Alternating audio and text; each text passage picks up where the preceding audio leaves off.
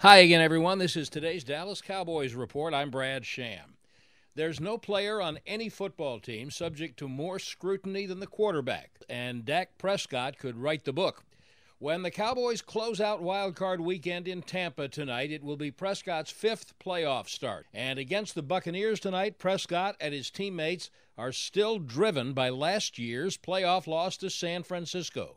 Damn right. Uh, damn right. And then uh, obviously after a game like last week, that that helps uh, helps helps remind you. And uh, as you just said, how precious these moments are. Um, how how um, you don't you don't get these opportunities. You don't get a lot of opportunities just to play this game in general, but especially being in the playoffs, have the team that we have, um, and knowing that we've got to make sure uh, it counts now. The Cowboys' last road playoff win was 30 years ago tomorrow. They get a chance to make new history in the wild card game tonight in Tampa at 7:15 Central Time. That's today's Cowboys report. I'm Brad Sham.